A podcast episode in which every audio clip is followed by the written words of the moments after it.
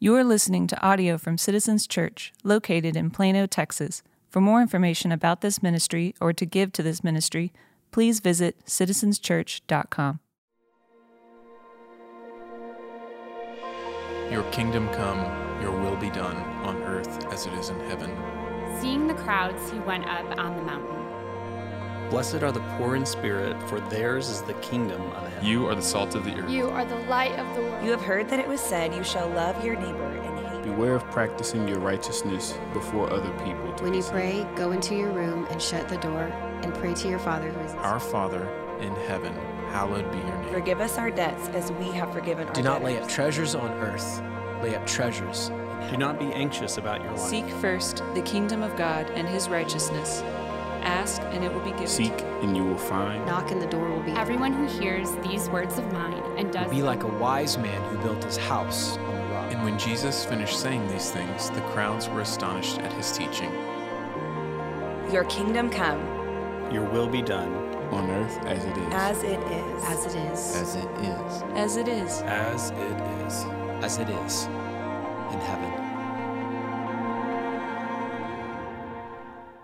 Good morning, church. If you got your Bible, turn to Matthew chapter 5. We're going to be just in verse 4 this morning. Special welcome to any of you who might be visiting us for the first time, either here in person or maybe you're visiting even online. I know I ran into a few of you where this is your first Sunday to actually physically be back with us, and so welcome. I pray that that the Lord has met you already in your time here. For those who are unable or just not ready yet to attend in person, thank you so much for joining us online. We are in our third week in a sermon series on a sermon that Jesus preached, the Sermon on the Mount, and we're calling that series As It Is. And we're in our second week looking at these 9 sayings that begin the sermon for Jesus. And these 9 sayings that all begin with the word blessed. And like we said last week, the word blessed needs a couple more words to really fill out the full meaning of what that word. It can also mean happy, or it can also mean successful. If you think about our modern definition of success, I think my favorite word to capture it is the word flourishing. And so Jesus is describing a kind of life that he says is flourishing. And so like we said last week, because the kingdom is coming on earth as it is in heaven, those who follow Jesus have an upside-down view of what makes life good. They have an upside-down view of what counts as a flourishing life or a life that's thriving, because many of the things that we see Jesus say here about being reviled or being poor in spirit or being pure in heart or being merciful are things that are not according to the world we live in, the markers of what makes a life good or what makes a life flourish. But those who follow Jesus believe that because of the kingdom that he's bringing, our definition of the good life has changed. It's upside down to the way that works in the world. And that is especially true about verse 4. That's especially true about the passage we're in this morning. Blessed are those who mourn, for they shall be comforted. When I was 4 years old, my little brother was born, and my mom and dad knew early on in the pregnancy that there were problems.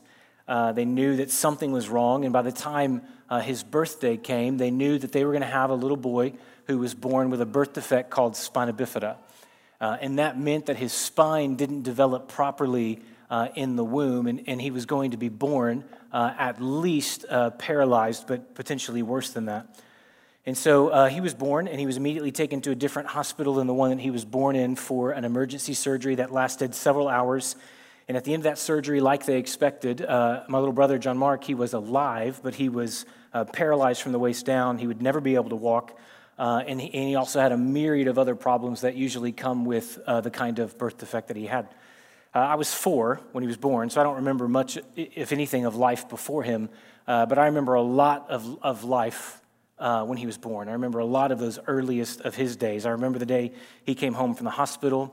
I remember my mom changing the bandages on his back where they stitched him up. I remember mom and dad telling us that we couldn't hold him because he needed to heal, and they didn't trust us, which makes sense.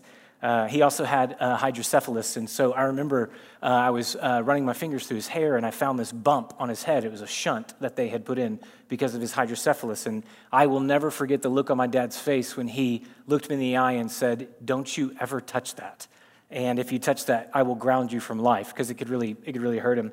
And so life changed for the Rollers, right? Our family changed. John Mark, his life is a gift. It's precious. It's wonderful. It still is. But also, he in our home, growing up, was an everyday reminder that the world is just not how it's supposed to be.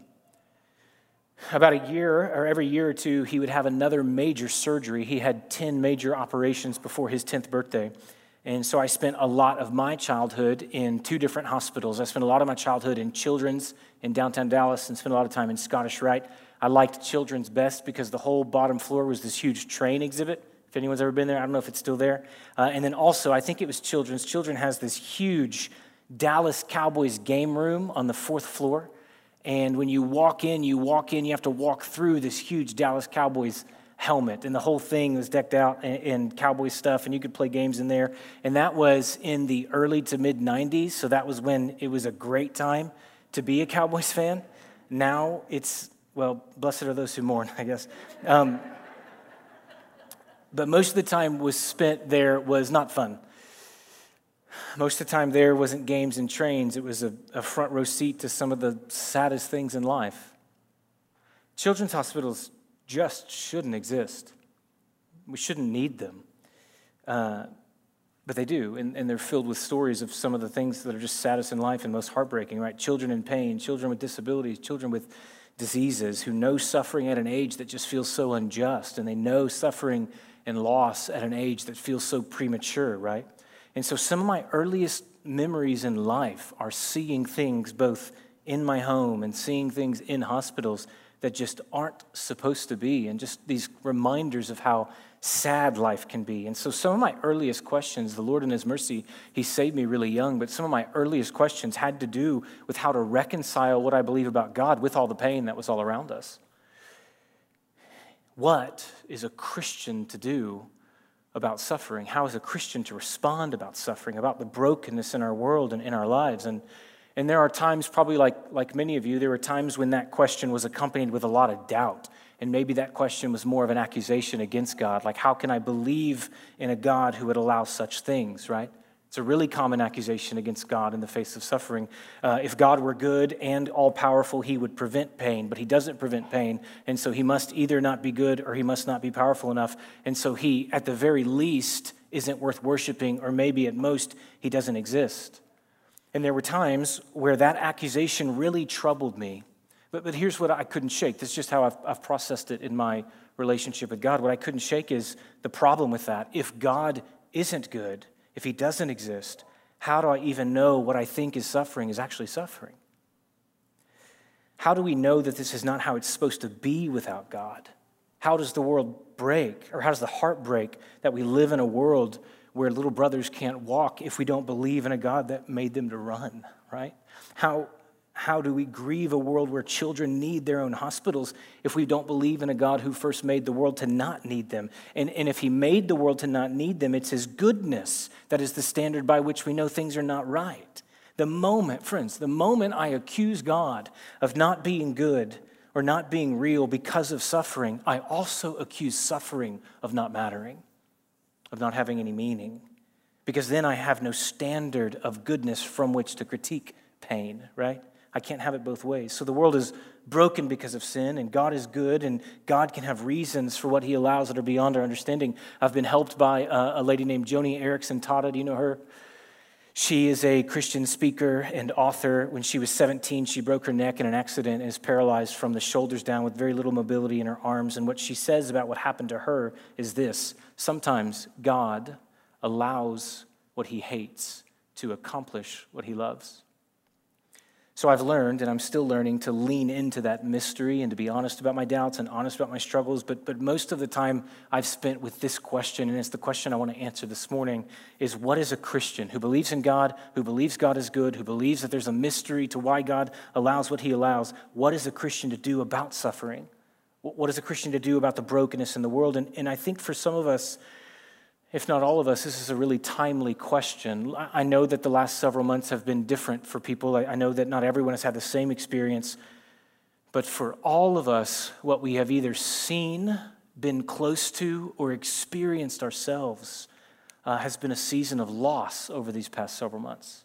season of suffering over these past. There's been so much to be sad about. There's so much that's happened that's been sad, right? Some of the loss, that's because of the pandemic. Some of it just made more difficult because of the pandemic. Some people have lost jobs. Some, there's just been relational pain and relational suffering and relational loss. Some have lost parents. Some dear sisters in our church have had miscarriages in the last few months, some chronically ill, some battling illness of the mind, some suffering because of their own sin. And look, life can just be so painful. And what's a Christian to do? One who believes in Jesus, one who belongs to the kingdom. What is the response? How should we feel? Blessed are those who mourn, for they shall be comforted. The response of those who hope in God, the response of those who live in a broken world is to mourn what is broken, to grieve over what's broken, to lament what's broken. And the kind of mourning Jesus has in mind, there's a distinct Christian definition that Jesus has in mind when he talks about mourning. It's something that's distinct to the people of God. It's not, when he says, blessed are those who mourn, it's not simply blessed are those who are sad. It's not simply, those who experience grief, right? Lots of people are sad over suffering. But this kind of mourning is a response that's only available to those who hope in God. Let me just offer a quick definition. Mourning, as Jesus has in mind, is when those who follow God, belong to God. It's carrying our grief to God. It's carrying our grief to God. You see this all over the Psalms. Psalm 6, David is praying. He's singing to God. He's carrying his grief to God. And he says, my eyes waste away because of my grief. What he means is, I've cried so much, my eyes are older than the rest of my body. He is undone, but his mourning is directed to God. He is grieving, but he's carrying his grief to God. And those who belong to God, that's how they respond to the brokenness in the world, to the brokenness in their own life. They grieve, but they carry that grief to God. And that might sound, friend, that might sound really simple. That might even sound for some of us to be a bit unsatisfying. But the point Jesus is making here is this. Not everyone responds to what's wrong in the world by carrying their grief to God. Everyone suffers, but not everyone mourns. Everyone knows that the world's not how it should be, but not everyone carries their grief to God. Jesus is preaching to a people. He's on the hill north of the Sea of Galilee 2,000 years ago. He's preaching to a people who have much to mourn. Israel is not as it was meant to be. The people are oppressed in their own land. The temple has been corrupted in many ways, and that's been their reality for hundreds of years. They were waiting for the Messiah. They were a people who were waiting for God to keep his promises. They were people who were waiting for a king, and in that waiting, they suffered. In that waiting, in that place of the world being broken, not as it's supposed to be, people died and people were sick and people were sinned against and people were oppressed. And the right response to that, if you're someone who follows God, believes in God, the right response was to grieve that, to carry grief to God, but not everyone did. In Luke 6, Jesus teaches largely the exact same sermon, but instead of just having the blessings, he also has woes. Listen to what he says in Luke 6:25. Woe to you who are well fed now, for you will go hungry. Woe to you who laugh now, for you will mourn and weep. Is Jesus against eating? No. Is Jesus against laughing? No, he's not.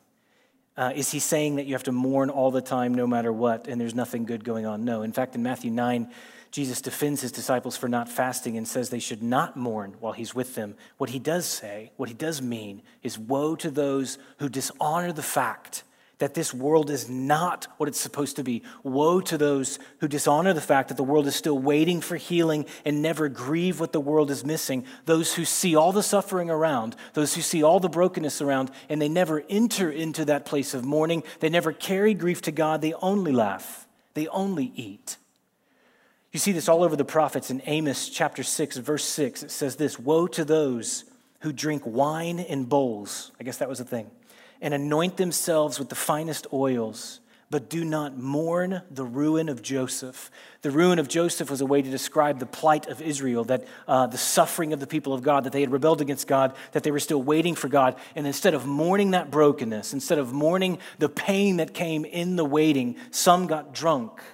and some splurged on expensive oils. They lived like there was nothing wrong. They partied like there was nothing to grieve. They were a people waiting for the Messiah, waiting for God's king. And the absence of that king, the absence of that God meant pain for many and loss and disappointment. And some didn't mourn. Hear me. Some found a way to be fine in the brokenness. And when you live in a broken world and your only response is to laugh and your only response is to eat and drink, there is no comfort from the king because there is no longing for the kingdom for those who don't mourn.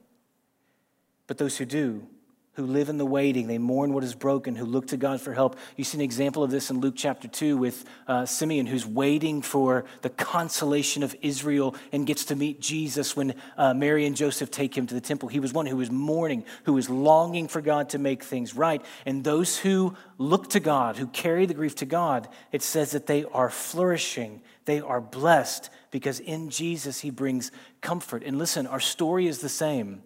If you remember the story that the sermon tells, we too are a people waiting for the king to come. Jesus lived, he died, he rose again, he ascended to the right hand of the Father. In so many ways, the kingdom is present. In so many ways, the kingdom is pouring into the here and now, but we're waiting for Jesus to return. It is and it's not as it is on earth as it is in heaven. The kingdom is already not yet in the ways that it's not hurt. The ways that it's not are really painful. It's children's hospitals and disease and sin and miscarriages and unbelief and injustice. It's some of us who are chronically ill, some of us who are chronically depressed, suffering from our own sin, suffering from the sin of others, suffering because we live in a broken world. What are we to do? We are to mourn. We're to carry our grief to God. A people in waiting mourn what is broken and look to God for help, which means, Christian, it means that our lives together will be marked by moments of mourning and they'll be marked by seasons of mourning. It means we will never, no matter how good things might be going in our world, we will never be far from entering into mourning because the brokenness of the world is never far from any of us, especially if we have eyes to see, especially if we pay attention. And that's upside down. I feel, even now, friends, I feel some of the tension of how what I often expect of myself in this moment is to cheer people up. What I often expect of myself in this moment is to find ways that the word of God is going to turn maybe sadness into happiness. And it's because that's what's right side up in our world. The way that our world works, we live in a world that is pain avoidant. We live in a world that elevates positive emotions over negative emotions. We live in a world that says, don't be sad, be happy, right? A world that would look and say, blessed are the ones who are laughing. Blessed are the ones drinking wine out of bowls and buying whatever they want. That's the good life. And those who are mourning, they just need space and they need time to get over it so they can enter back into the happiness, into the pursuit of happiness with all of us, right? If I'm mourning, it means some part of my life is failing. You think about what we expect from one another, even when we just simply ask someone how they're doing, right? What's the expectation? Hey man, haven't seen you in a while. How are you doing? I'm great. That's what you expect to hear, right? I'm doing good. Or if it's a dad, right, you'll get a dad line like, hey, man, how are you? Better than I deserve, right? Something like that just automatically comes back, right? Because that's the knee-jerk reaction. But if you ever ask someone and what you get back is something that's difficult or negative, it's a shock to the system. Hey, how are you doing? I'm mourning. I'm grieving. Life has been awful. It's like, No, I was doing the thing. Like I was doing the, how are you, I'm good thing, right? I have a friend who will always ask me the question twice. Hey, man, how are you? I'm doing great. And he'll slow down. Hey, how are you doing? Because he knows the knee jerk is positivity, right? Our default in our culture is the default to positivity. And I think especially as Christians, we believe in some ways we're not allowed to not be doing well. We're not allowed to enter the place of mourning. It has to be all celebration and no sadness. And that's not what Jesus says. Jesus says, blessed are those who mourn. To be a Christian, to follow Jesus, to know this world, to know my life is not as it should be. Sometimes mourning is the most Christian thing to do. John Stott says this, there are such things as Christian tears, and too few of us cry them. Too few of us mourn.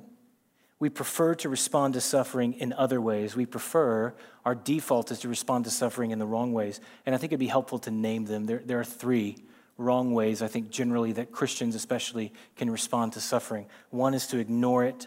One is to dishonor it. And the third is to idolize it. We ignore our suffering, and this could be ignoring suffering that happens for someone else that doesn't affect me, and so it's a problem of empathy or a lack of empathy. Last week, my 2-year-old walked into my room. I'm still working from home at least 2 or 3 days a week, and as she walked into my room, I reached for my coffee, and I knocked my coffee off of my desk, and it spilled all over the floor. It tumbled, like in slow motion, the worst kind of way, spilled everywhere, splattered everywhere, and she froze. And she looked down at the ground, at the mess, and then she pointed at me and ran out of the room. It's almost, she's like, it finally wasn't my fault, right? I didn't do it. She knew she didn't do it, and she wasn't going to help me fix it. And I think that that's, in a hyper-individualized society, that's often how we respond to people when we come in onto their suffering, when we stumble upon them suffering, right? It's not my mess. It is just so much easier to run out of the room than to stay and help someone clean a mess that they're in, that they can't ignore. I think we also ignore suffering that happens to us. I was watching a basketball game a couple years ago, and one of the players tore a ligament in his knee. I don't remember his name, but I remember the interview after the game. He tore it in the first quarter, and then he played the rest of the game. And by the end of the game, everyone knew that he was hurt, and he was interviewed after, and he was asked a question, "When did you know that you hurt your knee?" And he said, "I knew right when it happened." And the follow-up question was, "Then why did you stay in the game?" And he said this, "I knew if I stopped playing, I would have to deal with the injury." I think that's how many of us deal with our pain. Something hurts us. We hurt ourselves. Someone else hurts us. We get hurt because we live in a broken world, and then we just keep moving, believing if I stop, I'll have to face the injury. And some of us needed to stop years ago and just kept running. Mom and dad got a divorce when you were young, and you never mourned, you never sat down, you just kept going. Maybe for some, you sinned in your past, or someone sinned against you, and you knew the moment that it happened, something broke in you, and you just set your face on being busy, because if you sat down, you'd have to face it. Maybe some have been sick, chronically ill for years, and it's not how it's supposed to be, but you never grieve that. You just shrug and say something like, "This is my lot in life," which is a way to ignore what needs to be mourned. Some of you lost someone. You lost a child. You lost a friend. You lost a parent. You lost a spouse, someone who meant the world to you.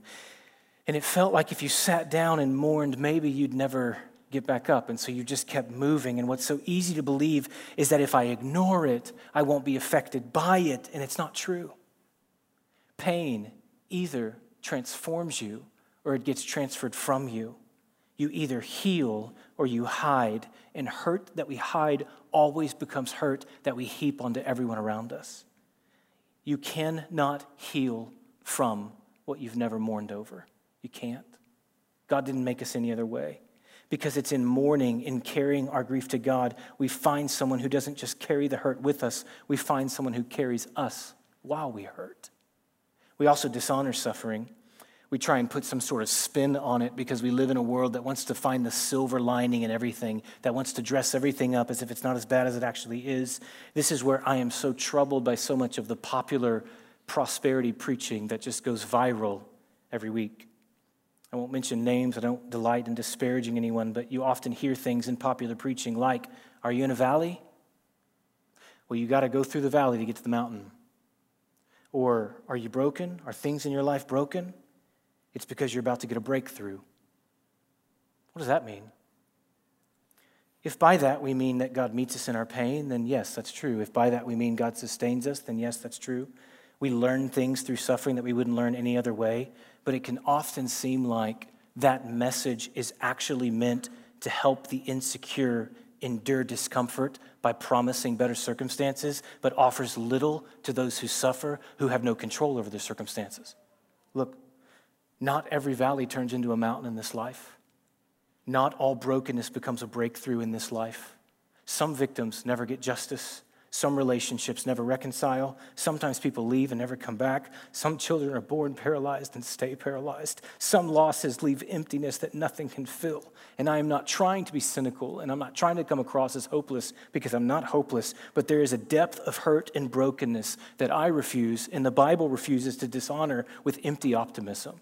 Some wounds won't heal till heaven, and some wrongs won't be righted until Jesus comes back. And the most Christian thing to do is not to force a smile, but to mourn, to carry grief to God.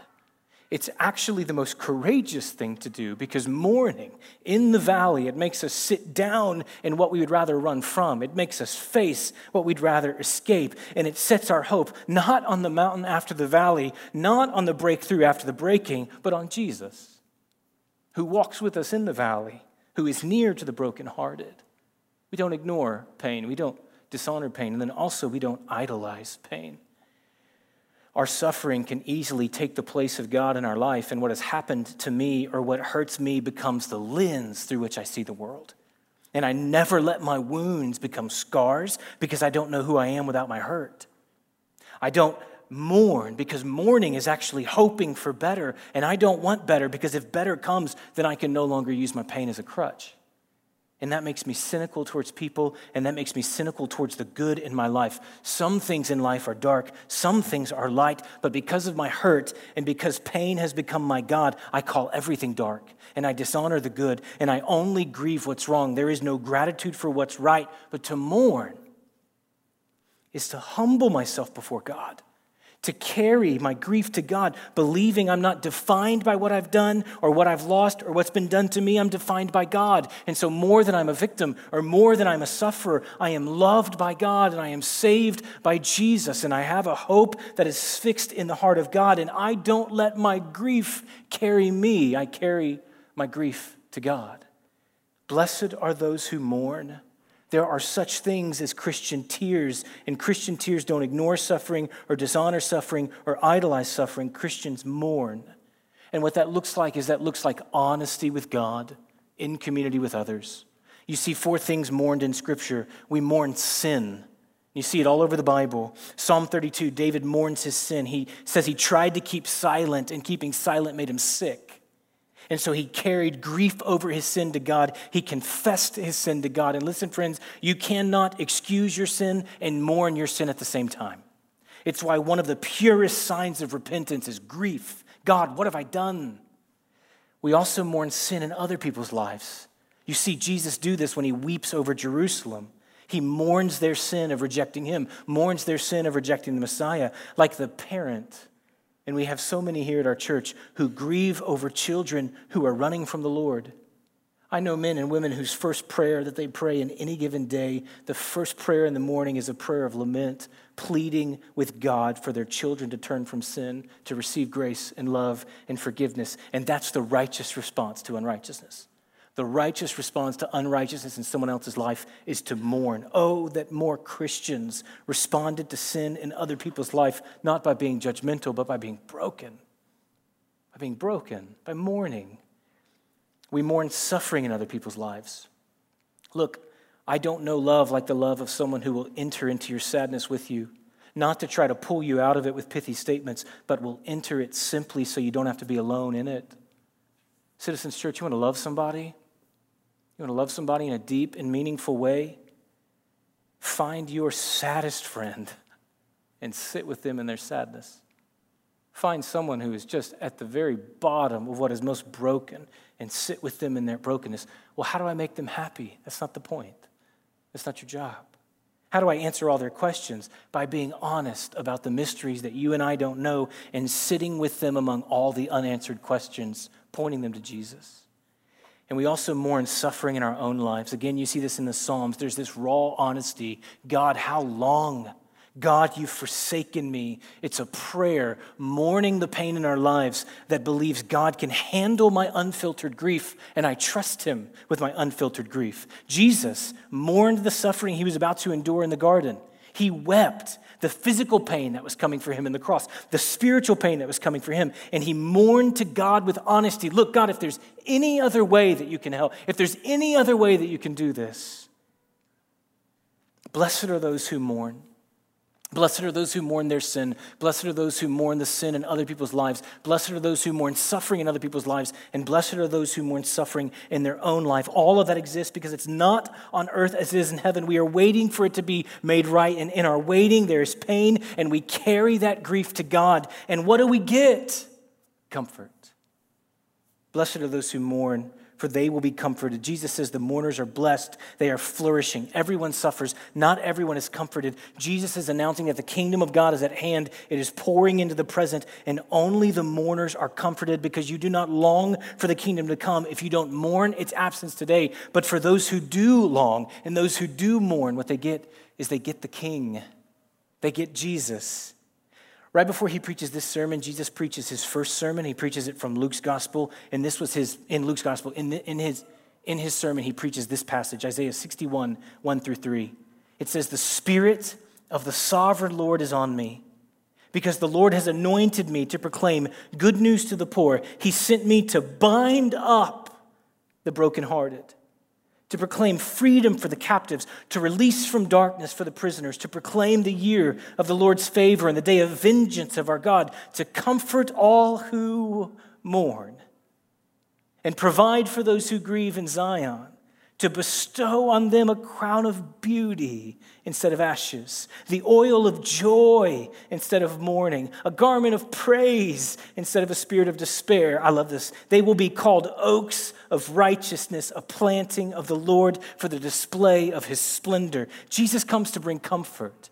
He preaches and he says, let me tell you why I'm here: to bind up, to put back together the brokenhearted, to find those in ashes and to replace those ashes, to exchange them for beauty, to find those who are grieving and to give them joy, to find those whose pain has given them a spirit of despair, and to clothe them with praise. And I love the imagery of that last verse. Those who were weak from pain, those who could barely stand, those who the strong stepped over are called oaks of righteousness, a planting of the Lord for the display of his splendor. They have been made strong in God. He has honored their mourning by making them a display of his glory. Jesus came to comfort those who are mourning.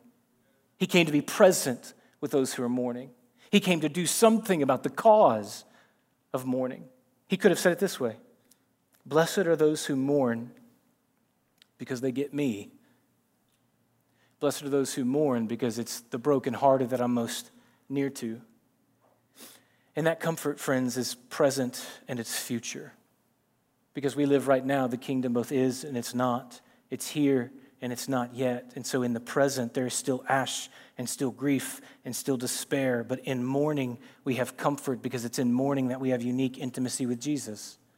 What Paul calls the fellowship of his suffering. And God can, and God has, and God will heal now, and he will restore now. I do believe that there is a way in which the future pours into the present to restore what's broken right now. But mostly, much of the comfort in the present is the comfort of those who find closeness to Jesus, the comfort of those who know that he's present. In fact, the refrain that I've heard from our brothers and sisters who have suffered most deeply is that I found comfort knowing that he's with me. But there is a day coming when all that's left is comfort. There's a day coming when Jesus returns, he restores. Revelation says about that day that there will be no more mourning. There will be no such thing as Christian tears. It's the day when ashes get beauty, and it's the day when despair gets a close of praise. It's a day when Jesus takes everything that's sad and makes it untrue, and everything that's broken, and he puts it back together. Have you hoped for it? Have you longed for it? When those who wanted so bad to have kids and mourned empty arms, those who wanted so bad to grow up in a healthy home and mourned what never was, those who lost the ones that they love and mourned the time that they'll never get, all that pain becomes joy, and all that ash becomes beauty, and the King Jesus comes, and to the mourners, to the one who lost, to the ones whose heart broke, he lifts off the despair and he clothes them with garments of praise. I don't know all that there is to know about that day. But when I think about it, I know my first glance is going to be to Jesus. My first glance will be to see him face to face, to tell him I love him, to tell him thank you. And then my next glance will be to find my little brother. and to watch as his legs feel the weight of his body for the first time, and to watch as he walks with Jesus, and to watch as the scars that he carried becomes marks of God's faithfulness, and to see him as an oak of righteousness planted for the glory and the splendor of God, one who was weak in this world, made strong in the world to come. And that day is coming, the day where mourning is overwhelmed by comfort, and all that's left is healing, and all that's left is peace, and all that's left is joy, and all that's left is laughter, and all that's left is Jesus. I can't wait. Until then, we carry our grief to God. We hope in him. We find comfort in his presence. Blessed are those who mourn, for they will be comforted. Father, we love you. We thank you for your mercy. We thank you for your grace. Jesus, would you just end all of this? Would you just come in your love and in your victory and in your mercy and in your strength and in your compassion and in your empathy, just come make it right. We invite you. We long for you. Our hope is in you. Just so eager for the day when it's all comfort and no mourning, so eager for the day when it's all peace and there's no fighting, and there's no disease, and there's no difficulty, and there's nothing painful. It's just joy. Jesus, we miss you. We need you. And it is up to you, God, when that day comes. And so as those who wait, would you help us to wait well? Would you help us, God, to carry our grief to you. Help us, God, to be honest, not to ignore, not to dishonor, not to idolize, but to carry our grief to you, O God, and find comfort in you, O God. To believe you, Jesus, that you're near to the brokenhearted. God, would you help us step out of our own little worlds and enter into the grieving of others and enter into the brokenness of others, God, to be with them in that. Break our hearts, God, over our sin. Break us over the sin of others, God. Help us to believe that sometimes the most faithful thing to do is to mourn the world that is, because it's not as it's supposed to be. And I know that you meet us. I know that you're present with us. I don't know who's listening online right now, God. I don't know who, all the stories of those who are listening in the room right now, Lord, but I just pray, God, that you would lead us, if we need, into a place of mourning, that we might find comfort, God. We love you. In your name we pray.